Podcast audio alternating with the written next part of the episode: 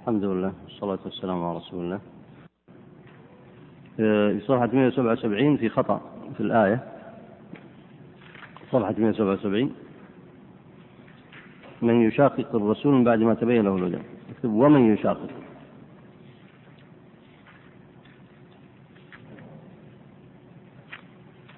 صفحة 177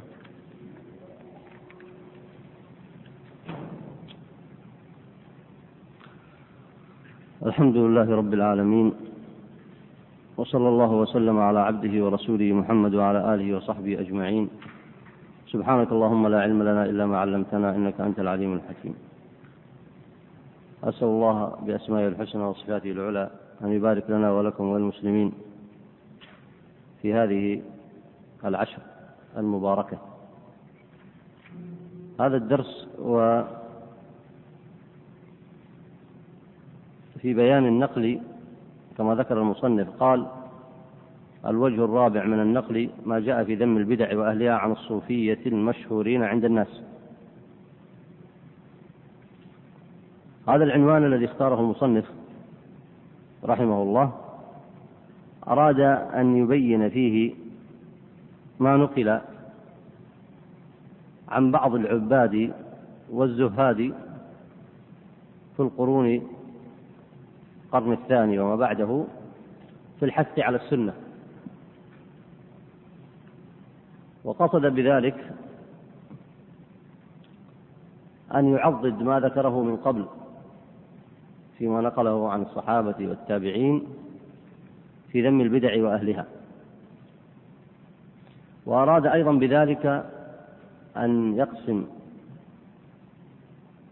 الزهاد والعباد إلى قسمين. قسم منهم متابع للسلف رضوان الله عليهم. وذلك مثل الحسن البصري والفضيل بن عياض وإبراهيم بن أدهم وغيرهم ممن سيذكرهم. وقسم سماهم المصنف المتأخرين من أهل التصوف. وهؤلاء كما ذكر عنهم خالفوا السنة وأهلها. فالمقصود من هذا البحث المذكور هنا المقصود من هذا البحث هو تقرير ذم البدع وأهلها عند العلماء العباد الزهاد في القرون الأولى. وعلى هذا فالمصنف هنا الشاطبي عرض هذه النصوص على ثلاث مراحل. المرحلة الأولى ذم البدع وذكر النصوص على ذلك من الكتاب والسنة. المرحلة الثانية ذم البدع عند الصحابة كما نقل عن أئمة الصحابة. الثالث ذم البدع كما نقل عن التابعين.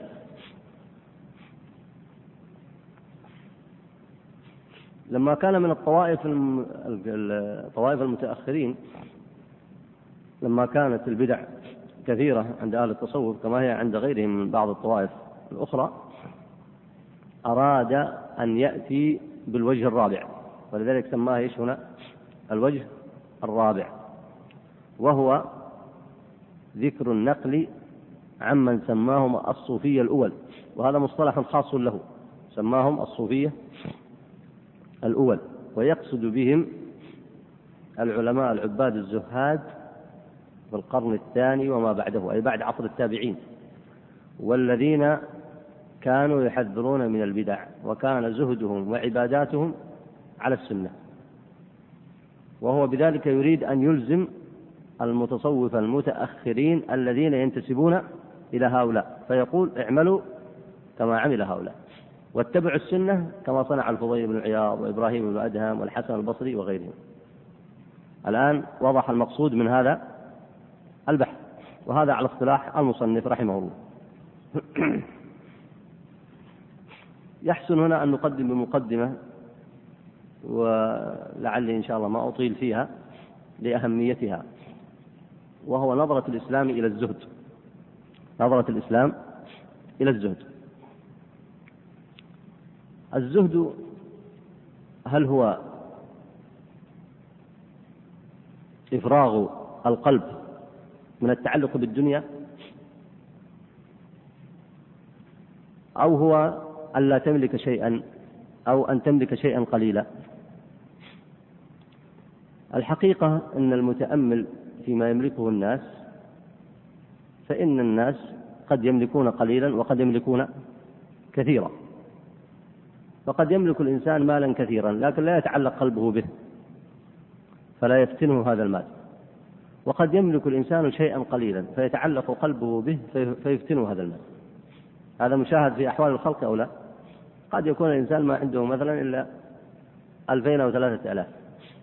لكن تجده يدخل عليها الحرام ويتعلق قلبه بألا تذهب ويقدم على آخرته دنياه ويتعلق قلبه بهذا المبلغ وإن كان قليلا.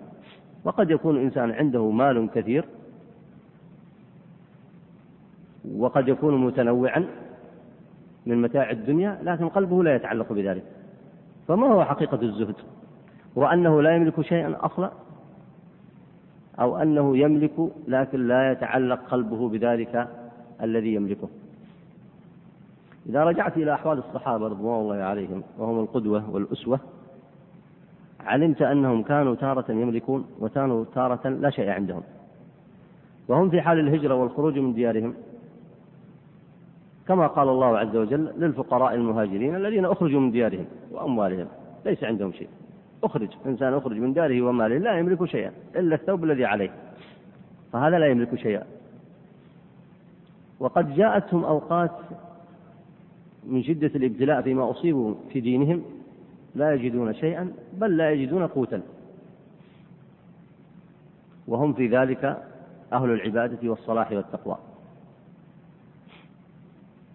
وأتت عليهم أحوال وأوقات وجدوا فيها شيئا كثيرا. لما جاءت الفتوحات فإن الله فتح عليهم الفتوح. وأنتم تعرفون أنه في عهد النبي صلى الله عليه وسلم في آخر عهده وفي عهد أبي بكر الصديق رضي الله عنه ولحق ذلك شيئا من خلافة عمر. سير المسلمون ثمانية جيوش أو أكثر في بلاد الشام وبلاد العراق. ففتح الله عليهم البلاد ودان العباد لشريعة الله. ففتح الله عليهم الدنيا. ومع ذلك كانوا أهل التقوى وأهل الصلاح. فإذا رجعنا بالزهد إلى وقت الصحابة علمنا أنهم هم كانوا أهل العبادة والتقوى والإيمان والصدق. ولما فرغت أيديهم من الدنيا ما ضعفوا وما وهنوا. عملا بقول الله تعالى ولا تهنوا ولا تحزنوا وأنتم الأعلون إن كنتم مؤمنين. ولما وقعت الدنيا في أيديهم ما فتنتهم بفضل الله. بل جاهدوا وصبروا واستقاموا على شريعة الله. ولا ريب أنهم بذلك فرغوا قلوبهم من حب الدنيا. المتاع المذكور في القرآن صنفين. متاع الدنيا ومتاع الآخرة. فلا يضر الإنسان أن يكون عنده شيء من متاع الدنيا. كما لا يضره أن تخلو يده منه في بعض الأحيان لشدة تصيبه. فقد قال الله عز وجل زين للناس حب الشهوات من النساء والبنين والقناطير المقنطرة من الذهب والفضة والخيل المسومة والأنعام والحرث ذلك متاع الحياة الدنيا. والله عنده حسن المآب. قل أو نبئكم بخير من ذلكم؟ أي بخير من هذا المتاع؟ قل أو نبئكم بخير من ذلكم. للذين اتقوا عند ربهم جنات تجري من تحتها الأنهار خالدين فيها وأزواج مطهرة ورضوان من الله. والله بصير بالعباد الذين يقولون ربنا إننا آمنا فاغفر لنا ذنوبنا وقنا عذاب النار. الصابرين والصادقين والقانتين والمنفقين والمستغفرين بالأسحار. فتأملوا أن الآية لم تشر أنهم من المتاع الأول لم يكن عندهم شيء. الآية ما أشارت بهذا. لكن أشارت أن قوما من الناس قد تفرغ قلوبهم من ذلك المتاع الأول وإن كانوا يملكونه في أيديهم. فإذا لم تتعلق قلوبهم به أين تتعلق قلوبهم؟ بما عند الله. ولذلك اتصفوا بأنهم الصابرون الصادقون القانتون المنفقون المستغفرون بالأسحار. فحقيقة الزهد أن يتفرق القلب عن الشواغل وعن حب الدنيا وعن الفتنة فيها. ثم يكون صاحبه من الصابرين الصادقين القانتين المنفقين المستغفرين بالأسحار. وهذا واقع الصحابة. وحاله حينئذ ينقسم إلى قسمين. إما أن يكون عنده كثير وإما أن يكون عنده قليل. وإما قسم ثالث وهو أن يأتي وقت لا عنده لا قليل ولا كثير. كما وقع للصحابة في كثير من الأحوال. إذا كان معنى الزهد يدور حول هذه المعاني فلا يمكن أن نتصور أن الزهد هو أن تنخلع من الدنيا بالكلية فلا يكون عندك شيء منها. أو يكون عندك شيء قليل لكنك متعلق به هذا ليس بالزهد. وأن تنخلع عنه بالكلية فتتكفف الناس وتسألهم هذا ليس بالزهد. لماذا؟ لأنك إذا انخلعت عن الدنيا وتكففت الناس هل اتقيت الله؟ والزاهد لا بد أن يكون متقيا لله. حقيقة الزهد ما هي؟ الزهد بهذا المعنى وهو تفرغ القلب عن غير الله هو في حقيقته عبادة. والعبادة لابد أن تكون ثمرتها إيش؟ التقوى. فإذا لم تغني نفسك عن الناس فما اتقيت الله. اللهم إلا أن تصيبك شدة في وقت من الأوقات لا تملك شيئا. فعليك الصبر والاحتساب. لكن أن تجعل حياتك كلها تتكفف الناس ما اتقيت الله فلست من الزاهدين.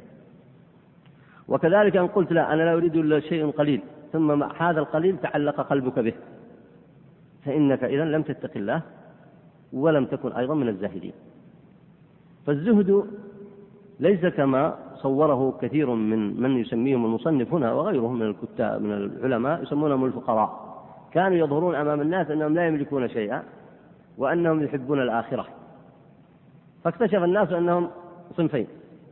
صنف يتظاهرون بالفقر وأنهم لا يملكون شيئا وبالورع. وهم لا يتقون الله عز وجل. لا في أخلاقهم ويقعون في البدع ويتكففون الناس ويسألونهم. فهذا ليس بثمرة من ثمرات العبادة وليس الزهد الذي معهم عبادة لله. وقسم منهم كانوا يتقون الله وكان زهدهم حقيقة عدم تعلق قلوبهم بالدنيا. وكانوا بذلك يتقون الله ويمكن أن نقول حينئذ أن زهدهم حينئذ عبادة لله.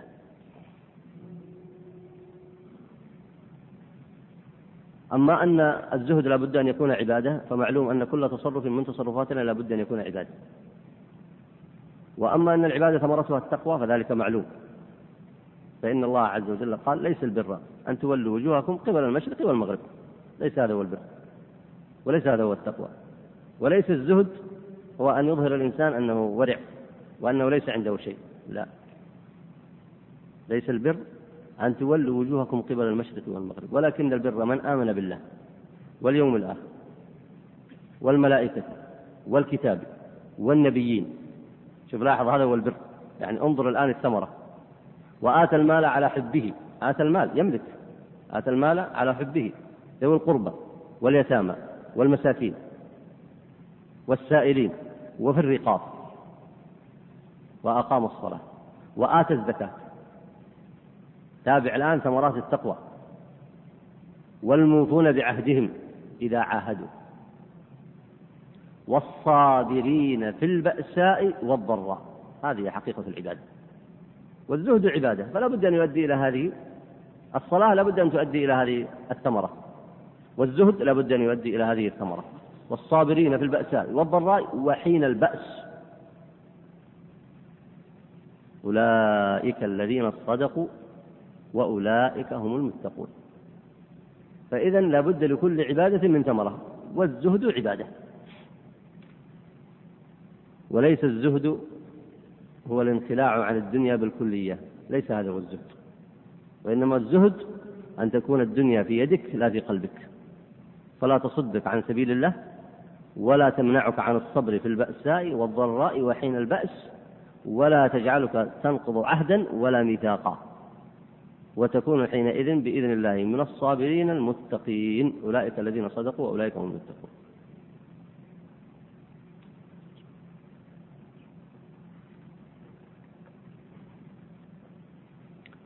بقي آه، كيف دخل هذا النوع من الزهد الخاطئ؟ الآن تبين لكم أن الزهد نوعين؟ زهد غير مشروع وزهد هو عبادة مشروعة. فكيف دخل؟ أما المشروع فمعلوم أنه طبيعي في هذه الأمة وعليه كان شأن الصحابة رضوان الله عليهم. وأما الزهد غير المشروع كيف دخل إلى هذه الأمة؟ هناك أسباب ليس المقام الآن. هو مقام تفصيل أكثرها. لكن يمكن أن يشار إلى سببين. السبب الأول أن الإسلام لما انتشرت الفتوحات وانتشر في الأرض وتمكن قامت فروض الكفايات. قامت فروض الكفايات. فلما قامت فروض الكفايات وقام بها المسلمون هذه الفروض من الفضل على تلك الأمة كان أكثر الناس يقومون بها. ويتعاونون عليها. فبقيت طائفة من الزهاد والعباد رأوا أن داخل المجتمع الإسلامي بدأ يتوسع في الترف فانعزلوا إلى هذا الزهد. فكان زهدهم حينئذ نوعين منه ما كان مشروعا ومنه ما لم يكن مشروعا. طبعا هذا بدأ بعد الدولة الأموية وبعد وفي الدولة العباسية لما انتشر المال في الناس وانتشر الترف السبب الثاني وهو ما يتناسب ذكره مع هذه الأيام المباركات. تلاحظون الآن أن في بعض الأيام يكاد الإنسان يحصر نفسه في الذكر والتهليل والتحميد فالحاج الآن والمعتمر أعظم عمله في هذه الأيام وإذا بدأ في النسك أعظم عمل ما هو؟ العج والثج أبرز ما في الحج وهو إظهار التوحيد. العج يظهر في أيام بنا العج بالتلبية والذكر والثج كثرة الذبح. وغير الحاج أيضا مكلف بكثرة الذكر والتعبد في هذه الأيام لأنها أيام مباركات هكذا جعل الله عز وجل في كل زمن أياما مباركات. كما قال النبي عليه الصلاة والسلام ما من أيام العمل فيها أحب إلى الله من هذه الأيام. يعني أيام العشر. قالوا ولا الجهاد في سبيل الله. قال ولا الجهاد في سبيل الله إلا رجل خرج بنفسه وماله فلم يرجع منهما بشيء. يعني ليس هناك قمة في التعبد أن تثبت على التوحيد وتقيم الحق ثم تبذل أقصى ما عندك نفسك كلها ومالك كله ولا ترجع للخلق بشيء. على أقصى ما تتصور في التعبد. ومع ذلك هذه الأيام في صنف الجهاد كله إلا هذه الصورة المذكورة في الحديث هذه الأيام أفضل. إلا الصورة المذكورة في الحديث المستثنى. فتتصور لو وقع في حسي وفهمي وفهمك أن المقصود هو كثرة التعبد. ثم أخذت كثرة العبادة هذه وانعزلت إلى الخلق وانعزلت عن الخلق وأكثرت العبادة كما هو في هذه الأيام. وجعلت هذا الوقت كله. هل أصبت مفهوم العبادة؟ شوف لاحظ المقصود. قال في هذه الأيام وهي الواردة في قول الله تعالى والفجر وليال عشر والشفع والوتر في هذه الأيام ما قال مطلقا النبي عليه الصلاة والسلام. ولذلك فضلت عشر رمضان عشر الأواخر وفضلت هذه الأيام. فلعل بعض من لم يمتلئ ذهنه بالعلم الصحيح ظن أن هذا هو المقصود الكلي كله من الجهاد. ولذلك بعض الزهاد دخلت عليهم البدع من أين؟ قدموا الذكر والتفرغ للعبادة على الجهاد. لاحظ والأمر معروف والنهي عن المنكر. ليش قدموه؟ لعل هذا أيضا من الأسباب. ظنوا أن هذا هو مقصود الشرع. لكن لاحظ مقصود الشرع في الحديث من هذه الأيام. وليست إيش؟ جعلها مطلقة ولا هذه الأيام؟ ثم هذه الأيام عليها قيد آخر. لاحظ. إلا مستثنى هذا حتى في هذه الأيام. إلا رجل خرج بنفسه وماله ولم يرجع بشيء. فهذا أفضل. فإذا مقاصد الشريعة هي إعطاء هذا المكلف يتزود في بعض الأحيان بالتقوى بصورة مثل هذه الصورة الموجودة. ونسأل الله أن يوفقنا وإياكم لذلك. لكن هذا أيضا له مقصود آخر وهو إظهار شعائر الدين. والأمر بالمعروف والنهي عن المنكر وإظهار السنة والجهاد في سبيل الله وإقامة الحق وهي المذكورة في في قول الله تعالى ليس البر. أن تولوا وجوهكم. لاحظت؟ فالزهد لا بد أن ينقلك إلى هذه المقاصد. وإلا يكون حينئذ من الزهد المشروع أو غير مشروع. غير مشروع. وكذلك الذكر. لا بد ينقلك إلى هذه المقاصد. وإلا يكون حينئذ ما حققت الهدف من الذكر. هذا بعض الأسباب التي حملت على نشأة آه، التزهد غير المشروع. هذه المسائل كل ما تأملت حال الصحابة اتضح لك الموضوع. مهما تسمع من الأدلة والآيات تأمل معها تتضح لك تأمل حال الصحابة. إنسان في الوقت من الأوقات لا يملك إلا ثوبه ويأخذه أعداؤه يخرجونه من دياره. أليس هذا هو الزهد الحقيقي؟ أنه لا يرجع إلى الباطل بل يصبر عليه ويقيم الحق ولو لم يملك إلا ثوبه هذا هو الزهد الحقيقي. وتارة يبسط الله لهم الطيبات فلا تفتنهم. أليس هذا هو الزهد الحقيقي؟ فقضايا الإسلام تأملها بواقع الصحابة تنجلي لك وتتضح بإذن الله. هذه الكلمة المختصرة أو يكون قد أطلت فيها عن الزهد ضرورية لتعرف كيف نشأ الاختلال عند طوائف من المتأخرين. عزلوا الزهد عن إقامة السنة. ودخلوا في الزهد غير المشروع وتركوا الأمر المعروف والنهي عن المنكر والجهاد في سبيل الله وخرجوا عن السنن ووقعوا في البدع والأهواء وظنوا أنهم بزعمهم يتعبدون الله. طيب اقرأ بارك الله فيك. بسم الله الرحمن الرحيم.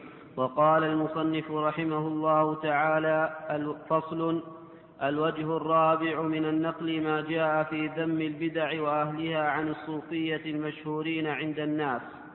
وإنما خصصنا هذا الموضع بالذكر وإن كان فيما تقدم من النقل كفاية لأن كثيرا من الجهال يعتقدون فيهم أنهم متساهلون في الاتباع وأن اختراع العبادات والالتزام ما لم يأتي في الشرع التزامه مما يقولون به ويعملون عليه وحاشاهم من ذلك أن يعتقدوه أو يقولوا به. فأول شيء بنوا عليه طريقتهم اتباع السنة واجتناب ما خالفها حتى زعم مذكرهم وحافظ مأخذهم وعمود آه، نحلتهم أبو القاسم القشيري أنهم إنما اختصوا باسم التصوف انفرادا به عن أهل البدع. طيب بارك الله فيك. آه، أبو القاسم القشيري هو صاحب الرسالة القشيرية. وهو عبد الكريم آه، بن هوازن بن عبد الملك القشيري. سمع الحديث وكان آه، مبرزا في السلوك والتذكير والوعظ. توفي سنة خمس وستين وأربعمائة. هناك ملاحظات على كتابه الرسالة ممكن أن تراجعوها مفصلة في كتاب الاستقامة للشيخ الإسلام ابن تيمية. آه المشهورين بالتعبد والزهد في آه القرن الرابع سيذكر قبلهم في القرن الثاني والقرن الثالث سيذكر. منهم من هو معروف مشهور ومنهم من يكون عليه بعض المآخذ ويمكن الإشارة إلى ذلك. أي نعم. فذكر أن المسلمين بعد رسول الله صلى الله عليه وسلم لم يتسمى أفاضلهم في عصرهم باسم علم سوى الصحبة إذ لا فضيلة فوقها ثم سم سمي من يليهم التابعين ورأوا هذا الاسم أشرف الأسماء ثم قيل لمن بعدهم أتباع التابعين ثم اختلف الناس وتباينت المراتب. فقيل لخواص الناس ممن له شدة عناية في الدين الزهاد والعباد. قال ثم ظهرت البدع وادعى كل فريق أن فيهم زهادا وعبادا فانفرد خواص أهل السنة المراعون أنفسهم مع الله الحافظون قلوبهم عن الغفلة باسم التصوف. طيب آه هذا بحث في التسمية. بما يسمي الناس أنفسهم. التسمية اللي وردت في القرآن ما هي؟ هو سماكم المسلمين. إن كان لابد من زيادة تسمية فخيرها وأفضلها التسمية المعلومة المشهورة المنقولة من دهر طويل وورد بمقتضاها النصوص وهي أهل السنة والاتباع وهي مأخوذة من مقتضى النصوص. السنة هي سنة النبي عليه الصلاة والسلام. وتفسير السنة بالمعنى الأعم الذي تدخل فيه العقائد. والاتباع مأخوذ من النصوص. مأخوذ من الأمر بالاتباع في الكتاب والسنة وذلك كثير. آه ذكر هنا أن من التسمية اللي ممكن أن تقع الصحابة صحابة النبي عليه الصلاة والسلام.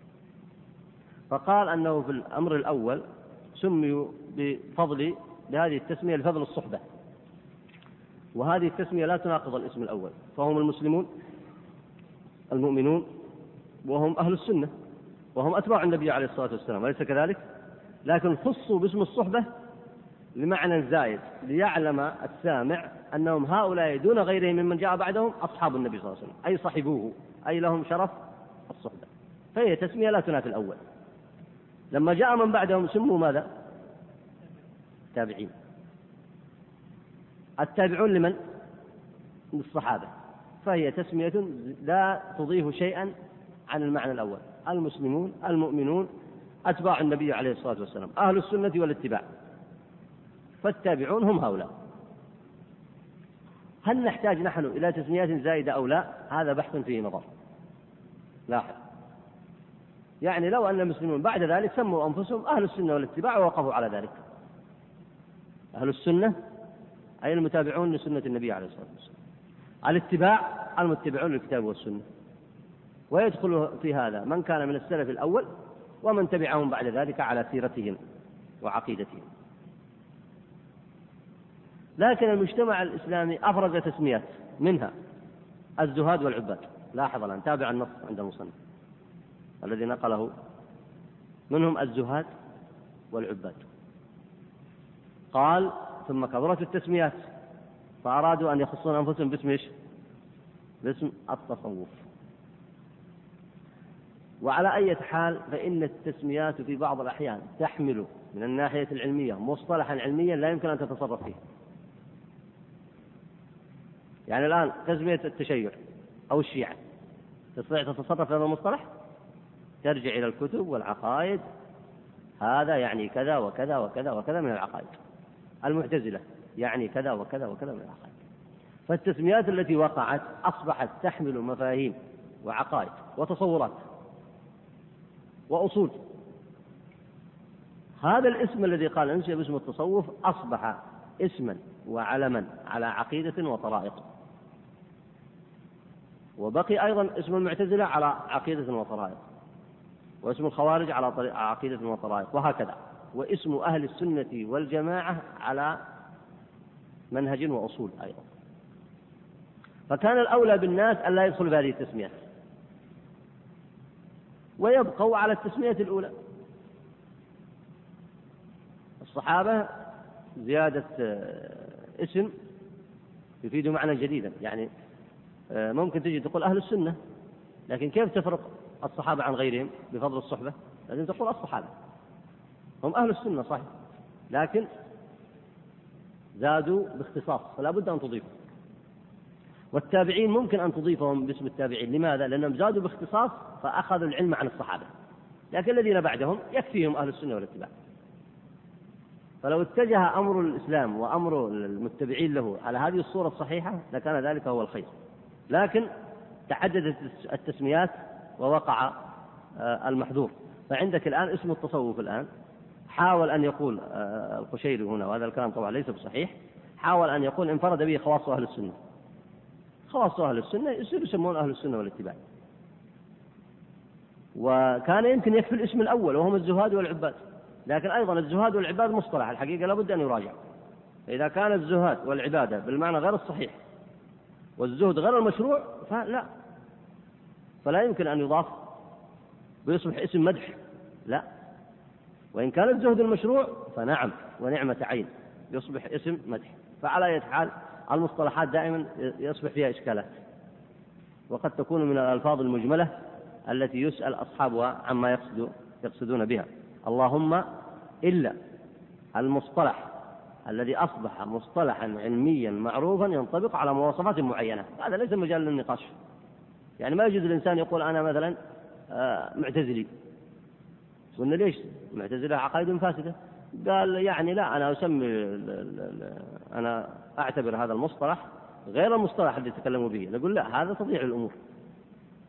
ما دمت نسبت نفسك المعتزلة هذا الوصف وصف مذموم. وكذلك ما يمكن الإنسان الآن يجي يستحدث مسمى معين ويقول أنا أنسب نفسي إلى التصوف وأنا أريد التصوف الصحيح. التصوف أصبح مصطلح. مصطلح له عقائده وله أفكاره وله عباداته وله طريقته. وما يمكن أن تجي أنت تنسب نفسك له وبعدين تقول لا أنا شغلي صحيح. لكن المخرج هو أن ينتسب الناس إلى الوصف الذي لا منة فيه لأحد. ما أحد أنشأه والحمد لله. وهو أهل السنة والاتباع. هذا ما أحد أنشأه. هذا النبي صلى الله عليه وسلم ربى عليه أصحابه وتسمية وردت في النصوص الشرعية وهي الخير والمنة والفضل بإذن الله. جعلنا الله وإياكم من أهلها ومن أتباعها. طيب. هذا معنى كلامه. فقد عد هذا اللقب لهم مخصوصا باتباع السنة ومباينة البدعة. وفي ذلك ما يدل على خلاف ما يعتقده الجهال ومن لا عبرة به من المدعين للعلم. يعني هو الآن أراد يستفيد من النص. يقول أنه آه كلامه هنا يشير إلى أن حقيقة الزهد هو اتباع أهل السنة والتزام عقائدهم. فكأنه يقول للمتأخرين من أهل التصوف الزموا ما يقوله المتقدمون. ماذا يقول المتقدمون؟ اتباع السنة. اتباع السنة. وهذا أمر واضح جدا في النصوص التي ستأتي معكم. يعني كل النصوص ممكن تفهمها في ضوء هذا الأمر. سيأتي من كلام متقدميهم يعني كيف صاروا متقدمين لهم؟ لأنهم انتحلوهم. يعني التصوف مثلا انتحل الحسن البصري. قال الحسن البصري إمام من أئمة التصوف. فيأتي الشاطبي فيقول طيب هذا الإمام حسن البصري شوفوا ماذا يقول؟ ينكر البدع وينكر الأهواء ويأمر باتباع السنة وملازمة الكتاب والسنة. فكونوا مثله. على أي حال بحثه مبني على هذا المقصد كما سيتضح لكم أكثر من خلال النصوص التي سينقلها. أي نعم. وفي غرضي إن فتح الله في المدة وأعانني بفضله ويسر لي الأسباب أن ألخص في طريقة القوم نموذجا يستدل به على صحتها وجريانها على الطريقة المثلى وأنه إنما داخلتها المفاسد وتطرقت إليها البدع من جهة قوم تأخرت أزمانهم عن عهد ذلك السلف الصالح. وادعوا الدخول فيها من غير سلوك شرعي ولا فهم لمقاصد أهلها وتقولوا عليهم ما لم يقولوا به حتى صارت في هذا الزمان الأخير كأنها شريعة أخرى غير ما أتى بها محمد صلى الله عليه وسلم. كأنها و... شريعة ها؟ كأنها شريعة. أيوه غير ما أتى به محمد صلى الله عليه وسلم. لاحظوا الآن قصد المصنف. هو يقول إن فسح الله لي بالمدة وأعانني بفضله يريد أن يكتب كتابا في التزهد والتعبد الصحيح ويريد أن يرد به على من؟ ها؟ على المتصوف المتأخرين الذين كانوا في زمانه والذي قال عنهم حتى صارت في هذا الزمان زمان من؟ ها؟ زمان الشاطبي في هذا الزمان الأخير كأنها شريعة أخرى غير ما أتى به محمد صلى الله عليه وسلم فكيف الأزمنة التي بعده؟ فيريد أن يأتي ويجمع كلام الزهاد والعباد الذين كانوا على السنة ثم يكتب في في طريقتهم شيئا. لكن ما هذا الكتاب الذي سيكتبه وأين هو؟ لا يدرى عنه. هل كتبه؟ وهو مفقود أو لم يكتبه؟ فعلى حال هنا لا مجال للبحث لأنه ليس هناك شيء يمكن ضبطه. هل هذا الكتاب كتب؟ هل هو موجود أم لا؟ لكن هل يصح أن يكتب إنسان طريقة مستقلة في طريقة الزهاد والعباد؟ ويذكر عليها كلام الأئمة المعتبرين بعد التابعين مثل الفضيل بن عياض وفلان وفلان وإبراهيم بن أدهم والحسن البصري. هل يمكن وأن نسميها طريقة مستقلة؟ إن كان المقصد أن نرد بها كما أراد الشاطبي فذاك مقصد حسن. وإن كان أن تؤلف فيها طريقة فالحقيقة تؤلف الكتب في بيان الإسلام وأحكامه. وليس عندنا صنف محدود من الناس نبين يعني يصيرون هم الطريقة المثلى. قد يكون في المجتمع الإسلامي كما معلوم. يكون فيهم مثلا واحد يميل إلى الزهد واحد يميل إلى كثرة التعبد واحد يميل إلى الجهاد واحد يميل مثلا إلى التأليف ونشر العلم واحد يميل مثلا إلى البذل والإحسان واحد يميل لكن ما, ما ليس لهذا طريقة مستقلة وليس لهذا طريقة مستقلة وليس لهذا طريقة مستقلة. بل ينبغي أن تكون أصولهم واحدة وطريقتهم واحدة وهي طريقة النبي عليه الصلاة والسلام. هي دين النبي عليه الصلاة والسلام وهي أصول أهل السنة والجماعة. فإن كان مقصد الشاطبي هو ذكر كلام آه، العباد والزهاد السابقين للرد بهم على المتأخرين فذلك له وجه. أي نعم. وأعظم من ذلك أنهم يتساهلون في اتباع السنة ويرون اختراع العبادات طريقا للتعبد صحيحا وطريقة القوم بريئة من هذا الخباط بحمد الله. الآن سيستدل على هذا الكلام. يعني هذا ثمرة الآن لهذا البحث الموجود. يقول إن آه، هؤلاء المتأخرون أنشأوا عبادات. البدع ماذا ما هو تعريف البدع؟ طريقة, طريقة في الدين مخترعة. شوف لاحظ يرون اختراع العبادات. أدخلوا الرقص والزمر والطبل والتعبد وترك الجماعات والبعد عن آه، العلم واستعمال القصص. وأدخلوا أشياء كثيرة في العبادات. وأدخلوا أيضا ما يتعلق بال بالعبادات التي عند القبور وغيرها والتعلق بالصالحين وسؤالهم ودعائهم أشياء كثيرة أدخلوها. قال اخترعوا العبادات طريقا للتعبد ويرون ذلك منهجا عندهم صحيحا مع أن هذا مخالف للسنة من كل وجه. ليس لأحد أن يخترع عبادة من العبادات وهو آه، من البدع التي ورد النهي عنها كما سلف. قال وطريقة القوم. أي قوم هؤلاء؟ الزهاد لا اللي بعد التابعين الزهاد المشهورين. لأن المتصوفة المتأخرين انتحلوهم. يعني قالوا نحن أتباع الحسن البصري وأتباع فلان وأتباع فلان حتى العوام يستريحوا لهم. يقولون هؤلاء أتباعهم وأئمتهم. إذا هم على حق. الشاطبي سيأتي يفصل بين هؤلاء وبين هؤلاء. يقول الذين انتحلتموهم وهؤلاء العلماء السابقين على السنة فيا ليتكم تكونوا مثلهم. أما أن تأتوا باختراعكم للعبادات وبدعكم وتضيفون إليهم فلا. ولذلك قال وطريقة القوم أي الزهاد العباد الأوائل بريئة من هذا الخباط بحمد الله. آتى الآن سيذكر الأدلة. اقرأ بارك الله فقد قال الفضيل بن عياض من جلس مع صاحب بدعة لم يعطى الحكمة. أي نعم. هذا سبقت ترجمته. والفضيل بن عباد بن عياض من العباد. مشهورين. أي نعم. وقيل لإبراهيم بن أدهم إن الله يقول في كتابه ادعوني أستجب لكم ونحن ندعوه منذ دهر فلا يستجيب لنا. فقال ماتت قلوبكم في عشرة أشياء. أولها عرفتم الله ولم تؤدوا حقه. والثاني قرأتم كتاب الله ولم تعملوا به. والثالث ادعيتم حب رسول الله صلى الله عليه وسلم. وتركتم سنته والرابع ادعيتم عداوة الشيطان ووافقتموه والخامس قلتم نحب الجنة وما تعملون لها إلى آخر الحكاية. هذا رواه أبو نعيم أبو نعيم في الحلية. وإبراهيم بن أدهم هو إبراهيم بن أدهم بن منصور إمام زاهد وقدوة حدث عن محمد الجمحي آه، صاحب أبي هريرة وابن عجلان وحدث عنه آه، أيضا سفيان بن عيينة وجماعة ووثقه الدار القطني والنسائي.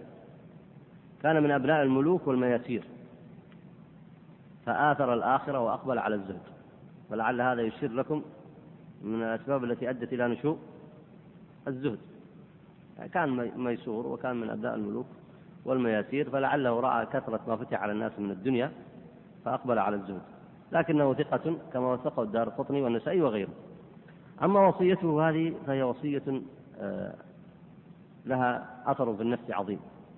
فلاحظوا آه، عندما قال هنا ماتت قلوبكم في عشرة أشياء. وأنا أقرأ عليكم مرة أخرى وأنتم تستنبطون الشاهد الذي ذكره المصنف الموضع الذي من أجله ذكر المصنف هذا النص عن إبراهيم بن أدهم. قال ماتت قلوبكم في عشرة أشياء. أولها عرفتم الله ولم تؤدوا حقه فإذا ليس المسألة هي التعلق بالقول أو بالنطق أو أن يزكي الإنسان نفسه وإنما المقصود هو أداء حقوق الله. الثاني قرأتم كتاب الله ولم تعملوا به. فلا يكفي العلم إن لم يكن العلم الشرعي الذي يتبعه العمل. الثالث ادعيتم حب رسول الله صلى الله عليه وسلم وتركتم سنته.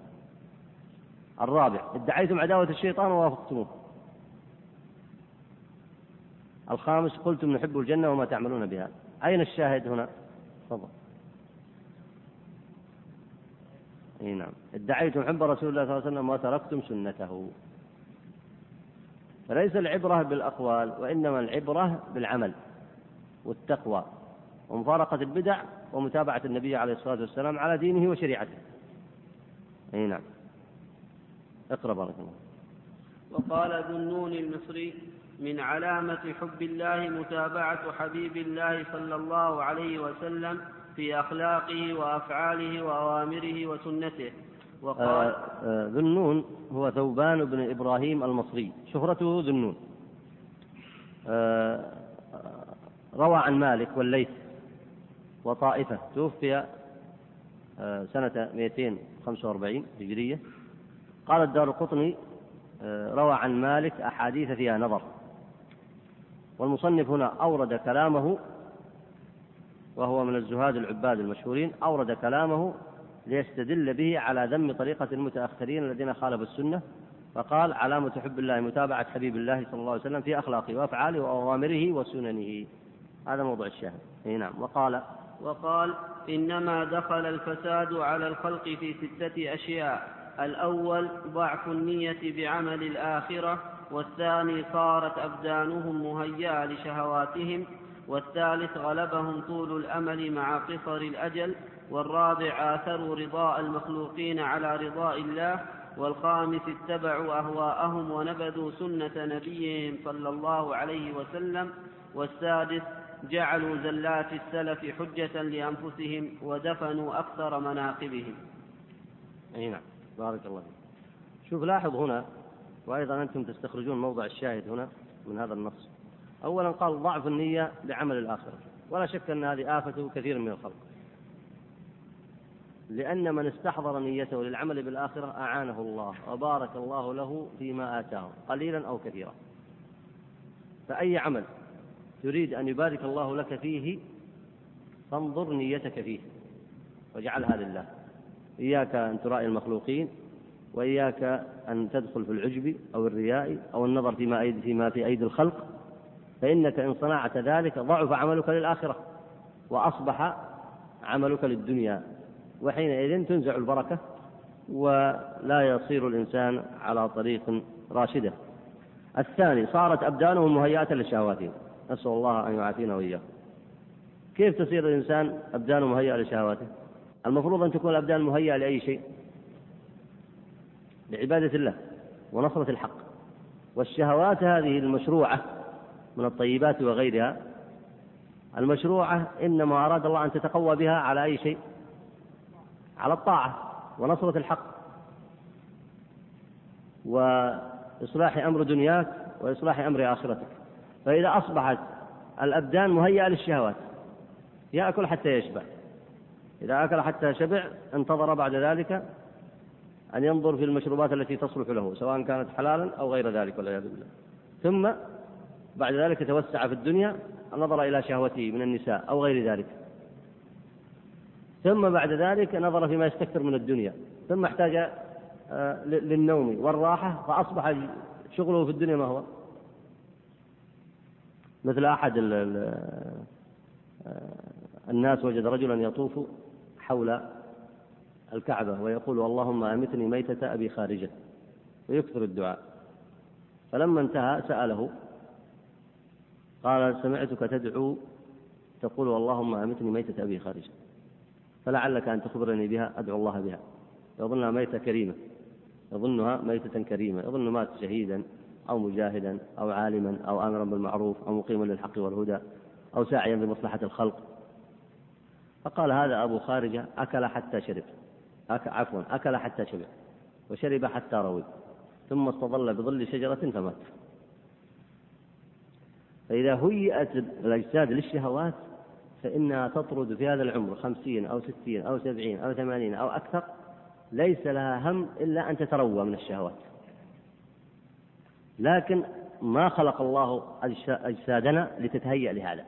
إنما خلق لتتهيأ لإقامة الحق والعدل في الأرض. ثم جعل الله عز وجل الشهوات المباحة زادا ووقودا لك حتى تستطيع أن تحمل جسدك هذا لتستعمله في طاعة الله عز وجل. الثالث غلبهم طول الأمل مع قصر الأجل. نسأل الله السلامة والعافية. يعني أجلك وأجلي محدود. السبعين الثمانين أو دون ذلك. فإذا كان الأجل قصير والأمل طويل كيف تستفيد منه شوف المقابلة هذه؟ لاحظ المقابلة. الأجل محدود. وأنت تقول لا أنا أعمل بعدين وبعدين وطويل الأمل ها؟ ينتهي الأجل القصير وأنت ما عملت شيئا. هذا إن لم تستعمله والعياذ بالله في معصية الله. الرابع آثروا رضاء المخلوقين على رضاء الله. ومن صنع ذلك فقد ضيع دنياه وآخرته. بقول النبي عليه الصلاة والسلام من أسخط الناس برضاء الله سخط الله عليه وأسخط عليه الناس. عفوا من أرضى الناس بسخط الله سخط الله عليه وأسخط عليه الناس. ومن أسخط الناس برضاء الله رضي الله عنه وأرضى عنه الناس. الخامس اتبعوا أهواءهم ونبذوا سنة نبيهم. وهذا هو موضع الشاهد مما آه، ذكره المصنف. السادس جعلوا زلات السلف حجة لأنفسهم ودفنوا أكثر مناقبهم. يعني لا ينظرون في عمل العلماء فيما آه، كان سببا لنصرة الحق والهدى فيقتدون به. بل ينظرون شواذ المسائل. ثم يقتدون بها. والمفروض أنهم يقتدون بالأصول المعلومة. طبعا عموم السلف لا زلات لهم كما هو معلوم. لكن قد يقع الواحد منهم في زلة فالمفروض أن يكون الاقتداء بما هو مشهور معلوم من السنة. أي نعم اقرأ بارك الله فيك. وقال لرجل أوصاه ليكن آثر الأشياء عندك وأحبها إليك إحكام ما افترض الله عليك واتقاء ما نهاك عنه فإن ما تعبد الله به خير لك مما تختاره لنفسك من أعمال البر التي لا تجب عليك وأنت ترى أنها أبلغ لك فيما تريد. كالذي يؤدب نفسه بالفقر والتقلل وما أشبه ذلك. وإنما للعبد أن يراعي أبدا ما وجب عليه من فرض يحكمه على تمام حدوده. بارك الله فيك. شوف لاحظ هنا. لاحظ الزهد غير المشروع كالذي يؤدب نفسه بالفقر والتقلل وما أشبه ذلك. ويترك ماذا؟ يترك ما فرضه الله عليه من أمر بالمعروف والنهي عن المنكر وإقامة الحق والعدل وإداء الفرائض وغير ذلك. وينشغل بهذا. وينظر اقرأ. وينظر إلى ما نهي عنه فيتقيه على إحكام ما ينبغي فإن الذي قطع العباد عن ربهم وقطعهم عن أن يذوقوا حلاوة الإيمان وأن يبلغوا حقائق الصدق وحجب قلوبهم عن النظر إلى الآخرة تهاونهم بأحكام ما فرض عليهم في قلوبهم وأسماعهم وأبصارهم وألسنتهم وأيديهم وأرجلهم وبطونهم وفروجهم. ولو وقفوا على هذه الأشياء وأحكموها لأدخل عليهم البر إدخالا تعجز أبدانهم وقلوبهم عن حمل ما رزقهم الله من حسن معونته وفوائد كرامته. ولكن أكثر القراء والنساك حقروا محقرات الذنوب وتهاونوا بالقليل مما هم فيه من العيوب وحرموا ثواب لذة الصادقين في العاجل أي نعم. يعني هذا من معنى آه، تفسير آية ليس البر أن تولوا وجوهكم. فليس البر أنك تزعم أنك أنت من أهل الورع أو أنك تؤدب نفسك في الفقر أو الزهد غير المشروع أو غير ذلك ليس هذا هو البر. وليس البر أن تبدأ بعد ذلك تدخل على نفسك البدع والأهواء وتدعي أنك من الزهاد والعباد. وإنما البر هو حمل التكاليف. ولذلك لاحظ الآن بدأ. مع أن الأمر لا يحتاج إلى تفصيل. قال تهاون أكثر الناس بأحكام ما فرض عليهم في قلوبهم وأسماعهم وأبصارهم وألسنتهم. الصحابة رضوان الله عليهم دخلوا جميعا تحت التكاليف. والإنسان إذا دخل بجميع شأنه تحت التكاليف دخلت جميع جوارحه تحت التكاليف. تفسيرا لقول الله تعالى يا أيها الذين آمنوا يا أيها الذين آمنوا ادخلوا في السلم كافة. على ما ذكر أهل التفسير أي ادخلوا بجميع جوارحكم كافة في دين الله عز وجل. وهذا لا يحتاج إلى طريقة مخصوصة وإنما هو دين الإسلام. والأمر الذي كان عليه النبي عليه الصلاة والسلام وأصحابه الكرام رضوان الله عليهم أجمعين. كم بقي من الوقت؟ طيب لعل نكتفي بهذا المقدار آه ونشير إلى بعض بمناسبة آه الحج أن نشير إلى بعض البدع اختصارا وإلا هي كثيرة الحقيقة بدع الحج كثيرة لكن نشير إلى بعضها.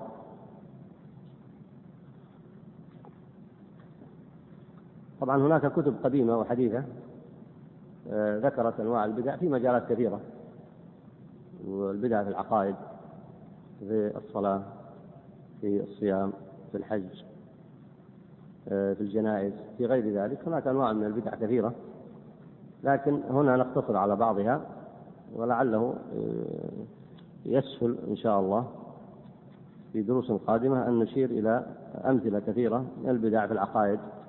وفي العبادات وفي غيرها. طبعا إن شاء الله في الدرس نبدأ إن شاء الله بمشيئة الله. سائلا المولى أن يوفقني وإياكم للانتفاع بهذه الأيام المباركات نبدأ إن شاء الله بعد الحج بتوفيق الله. آه، ممكن الإشارة هنا على سبيل الاختصار. يعني آه، لا يحتاج الأمر إلى استدلال إنما نذكرها من باب التذكير. للتنبيه عليها. طبعا بعضها يقع آه، وبعضها يختلف باختلاف الأماكن وبعضها يمكن آه، ليس له وجود إنما هو المقصود التنبيه إلى كيف يحدث الناس البدع. والأمثلة طبعا هذه منها من قرون سابقة ومنها من كتب قديمة أيضا. لكن الشيخ الألباني جزاه الله خير أشار إليها في كتابه حجة النبي عليه الصلاة والسلام. وهناك كتب متخصصة في هذا الباب. ممكن أن تراجعوها ممكن نشير إلى بعضها الآن. لكن ممكن أن نذكر بعضها بعض هذه البدع من باب الاختصار.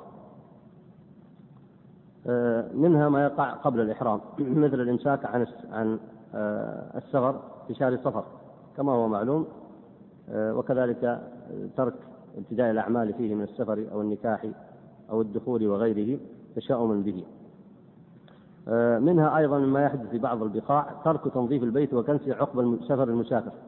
أي ذكرها المدخل ذكرها صاحب المدخل آه، آه، لابن الحاج. خوفا أنهم إذا كنسوا البيت وراه أنه يعني تشاؤما بأنه لن يعود. من ذلك أيضا الجهر بالذكر والتكبير عند تشييع الحاج أو عند استقبالهم وقدومهم. آه، الأذان عند توديعهم. يودعونهم بالأذان. منها أيضا توديع الحجاج في في بعض المواطن بالموسيقى. هذه من البدع الحديثة. آه، السفر وحده أنس بالله تعالى كما يزعم بعض الصوفية. يسافر وحده بدون زود بدون زاد ولا متاع يقول أنا متعلق بالله عز وجل. آه، طبعا اتباعه لفعل النبي عليه الصلاة والسلام هو التوكل الصحيح وهو العمل الصحيح. من ذلك أيضا السفر من غير زاد آه، ليصحح التوكل. من البدع أيضا السفر لزيارة قبور الأنبياء والصالحين.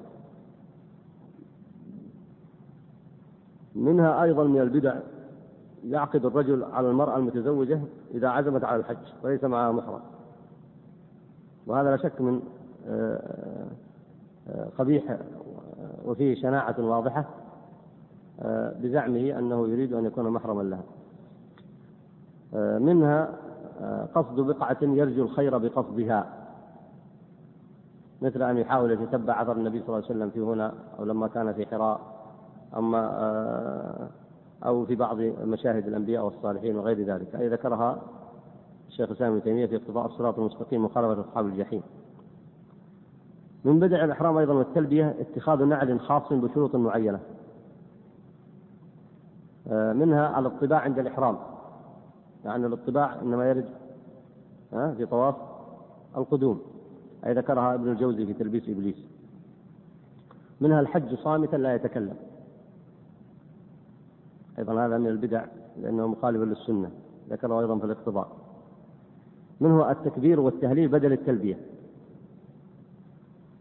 ومن ذلك قصد المساجد التي بمكة وما حولها غير المسجد الحرام. طبعا وإن كانت مندثرة لكن يذهبون إلى أماكنها كالمسجد الذي تحت الصفا ومسجد ما يسمونه مسجد المولد وغير ذلك من المساجد آه التي يزعمون أنها مبنية على آثار النبي عليه الصلاة والسلام. من ذلك أيضا قصد الجبال والبقاع التي حول مكة مثل جبل حراء والجبل الذي عند منى الذي يقال له أنه كان فيه الفداء ونحو ذلك. هذه البدع تتفاوت في مرتبتها. طبعا سيأتي من بعضها بدع شركية وبعضها والبدع كلها ضلالة لكن بعضها تتعلق بالاعتقاد. آه، الحاصل أن ترتيب الحج له مقاصد عظيمة وهو التوحيد واتباع السنة كما لا يخفاكم أما التوحيد فأول ما يبدأ به في التلبية فهي عنوان التوحيد. ومن مقاصد الحج إظهار الدين. وهذا يظهر في التلبية وفي المشاعر. ومن مقاصد الحج متابعة النبي عليه الصلاة والسلام وترك الابتداع. خذوا عني مناسككم خذوا عني مناسككم.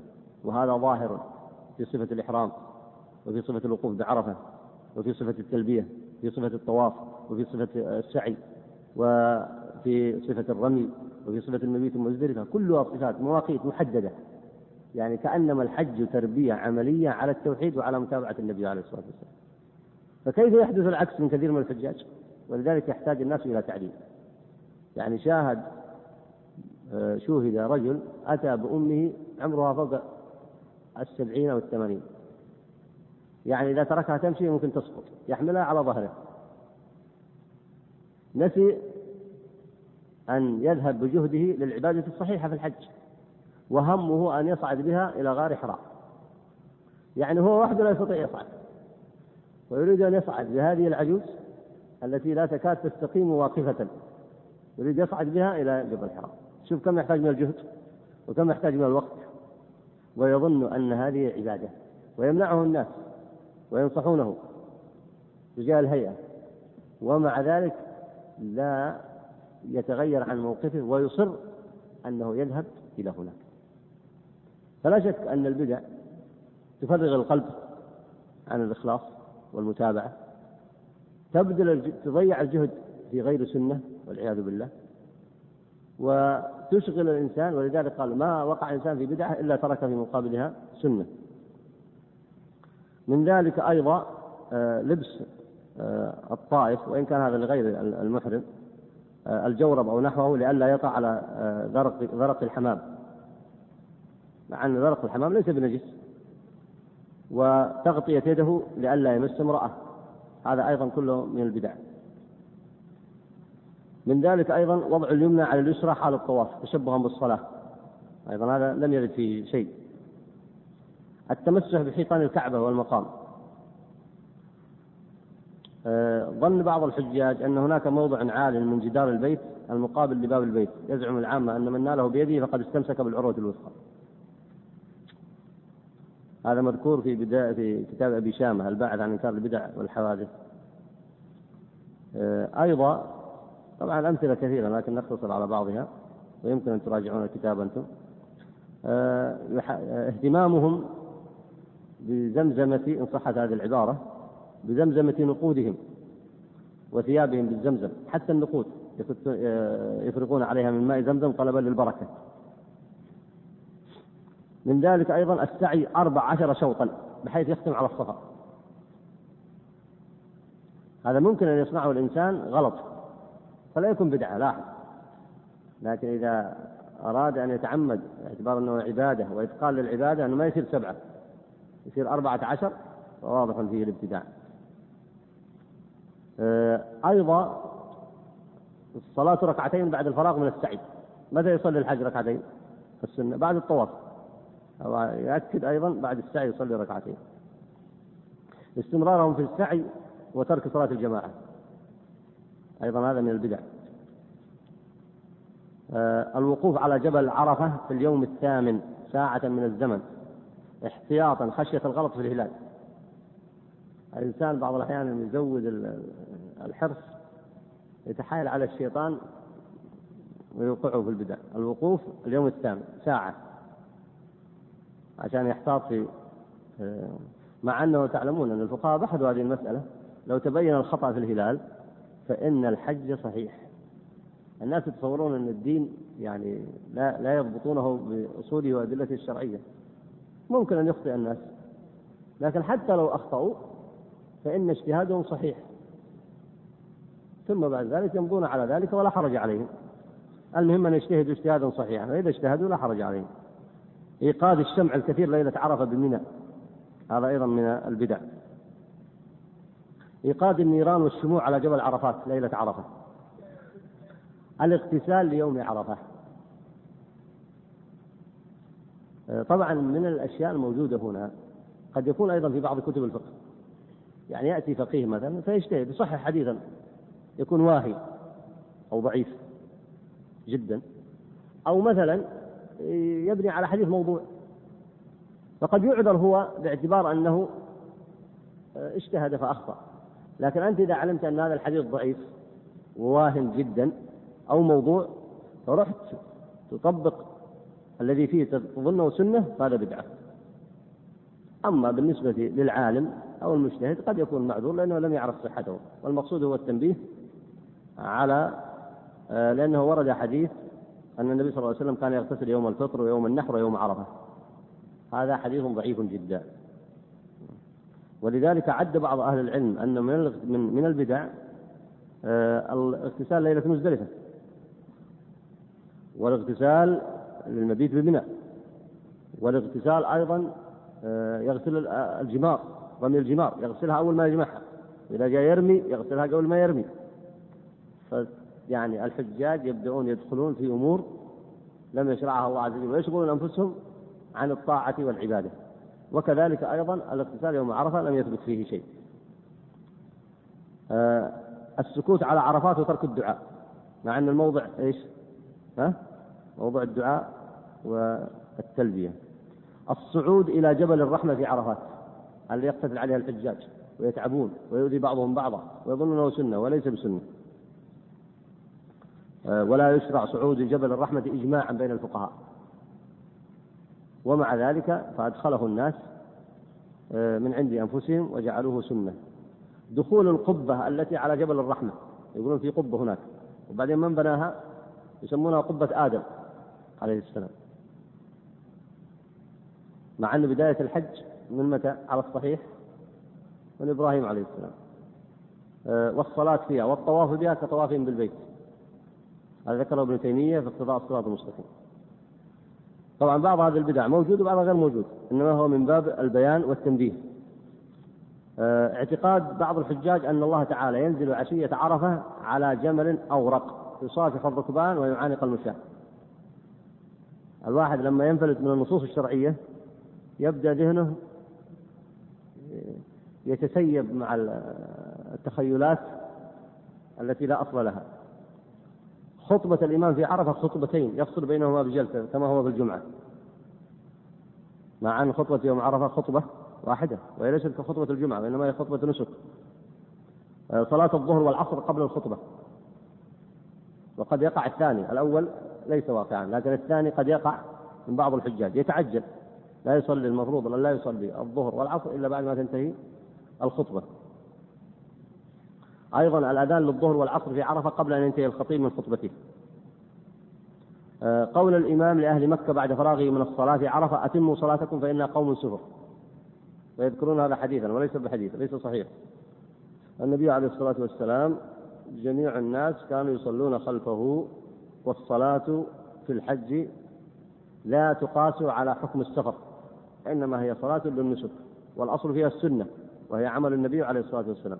فإن الناس قصروا الصلاة وجمعوا في عرفات والمزدلفة وفي منى أهل مكة وغيرهم والنبي صلى الله عليه وسلم لم يفرق بين الناس في هذا. آه، التعريف الذي يفعله بعض الناس من قصد الاجتماع عشية عرفة في الجوامع. يعني في البلدان والبقاع يجتمع الناس كتجمع يوم عرفة. أين يجتمعون؟ في المساجد أو في مكان خارج البلد يخرجون للبراري ويجتمعون فيها. فيدعون ويذكرون مع رفع الصوت الشديد والخطب والأشعار. ويتشبهون بمن؟ بأهل عرفة. آه، ما يظنه بعض الناس استحباب نزول الراكب ليدخل مزدلفة ماشيا. لماذا؟ توقيرا للحرم. وهذا أيضا ليس من السنن. أيضا الاغتسال للمبيت بمزدلفة كما سبق. زيادة الوقيد ليلة النحر وبالمشعر الحرام. إحياء هذه الليلة. إحياءها ليس من السنن. النبي صلى الله عليه وسلم تعلمون في ليلة مزدلفة صلى المغرب والعشاء ثم نام ولم يحيي تلك الليلة. الوقوف بمزدلفة بدون بيات.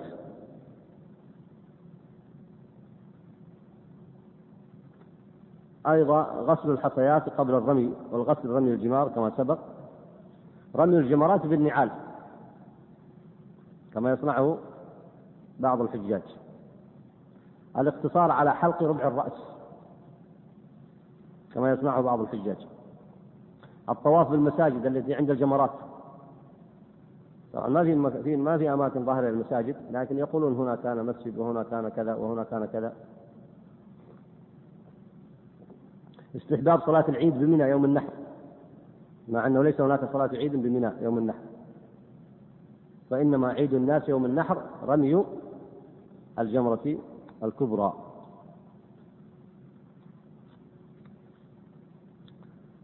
من ذلك الخروج من المسجد الحرام بعد طواف الوداع على القهقرة كما يصنع بعض الحجاج. شوف طول المسافة يقعد حوالي يمكن نصف ساعة. لأن لازم يراقب الزحام فيمشي مثلا مترين ثلاثة ثم يقف وينظر خلفه. ولا يزال يمشي القهقرة على ظهره حتى يخرج من المسجد الحرام توقيرا للكعبة.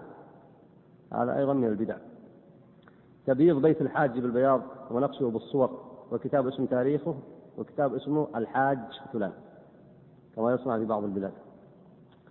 من ذلك أيضا من البدع قصد قبره صلى الله عليه وسلم بالسفر.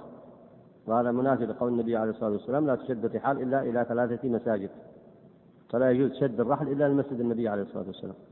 من البدع أيضا إرسال العرائض مع الحجاج والزوار إلى النبي عليه الصلاة والسلام. هذا يصنعه بعض الحجاج. الاغتسال قبل دخول المدينة أيضا. زيارة قبله قبر النبي صلى الله عليه وسلم قبل الصلاة في المسجد. هذا مخالف للسنة. آه، قصد استقبال القبر أثناء الدعاء. إذا أراد الإنسان يدعو يستقبل القبلة. واستقبال القبر مخالف للسنة. قصد القبر للدعاء عنده رجاء الإجابة. أيضا هذا خلاف السنة. التوسل به صلى الله عليه وسلم إلى الله بالدعاء. طلب الشفاعة وغيرها منه في الدنيا. أيضا اعتقادهم أنه لا فرق بين موته عليه الصلاة والسلام وحياته في مشاهدته لأمته ومعرفته بأحوالهم ونياتهم وتحسراتهم وخواطرهم. هذا أيضا من البدع. ولذلك حتى في بعض الكتب حتى تعرفون أن الأمة تحتاج إلى نشر العلم حتى في بعض الكتب التي نبهت على البدع تدخل بعض الأمور المخالفة للسنة. يقول ابن الحاج مع أن كتابه في ماذا؟ في التنبيه على ما وقع من البدع. ومع ذلك هو دخلت عليه بعض الأمور. قال إنه من الأدب ألا يذكر حوائجه ومغفرة ذنوبه بلسانه أي عند النبي عليه الصلاة والسلام عند زيارة قبره صلى الله عليه وسلم لأنه أعلم منه بحوائجه ومصالحه.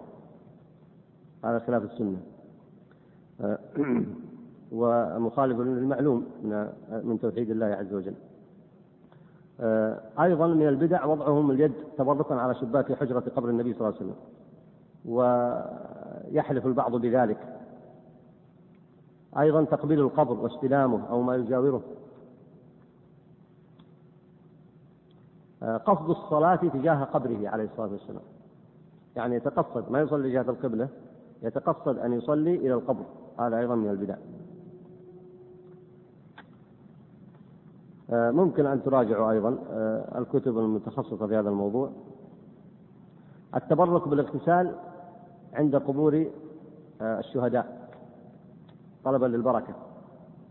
وهذا أيضا من البدع كما هو معلوم. ربط الخرق بالنافذة المطلة على أرض الشهداء هذا أيضا من البدع. وكذلك الخروج من المسجد النبوي على القهقرة عند الوداع هو أيضا من البدع. فهناك من الكتب القديمة التي بينت ذلك. فالمقصود أن نشر العلم وتحذير الناس من البدع هو الطريق الصحيح لتوجيه تعبدهم لتوجيه تعبدهم حتى يكون تعبدا صحيحا ويستفيدوا من العبادات سواء في الحج أو في غيرها. فعنوان الحج هو ذكر الله أن لا يذكر غيره معه. وتوحيده سبحانه وتعالى والتوحيد بجانبيه. تعلق القلب بالله عز وجل ثم الاتباع والطاعة في أخذ المناسك وفي الاقتداء بالنبي عليه الصلاة والسلام وفي مفارقة الشرك وفي إظهار الدين. كل ذلك معلوم في مظاهر آه، في شرائع الحج. أسأل الله عز وجل بأسماء الحسنى وصفاته العلى أن يوفقني وإياكم للعلم النافع والعمل الصالح وأصلي وأسلم على عبده ورسوله محمد وعلى آله وصحبه أجمعين.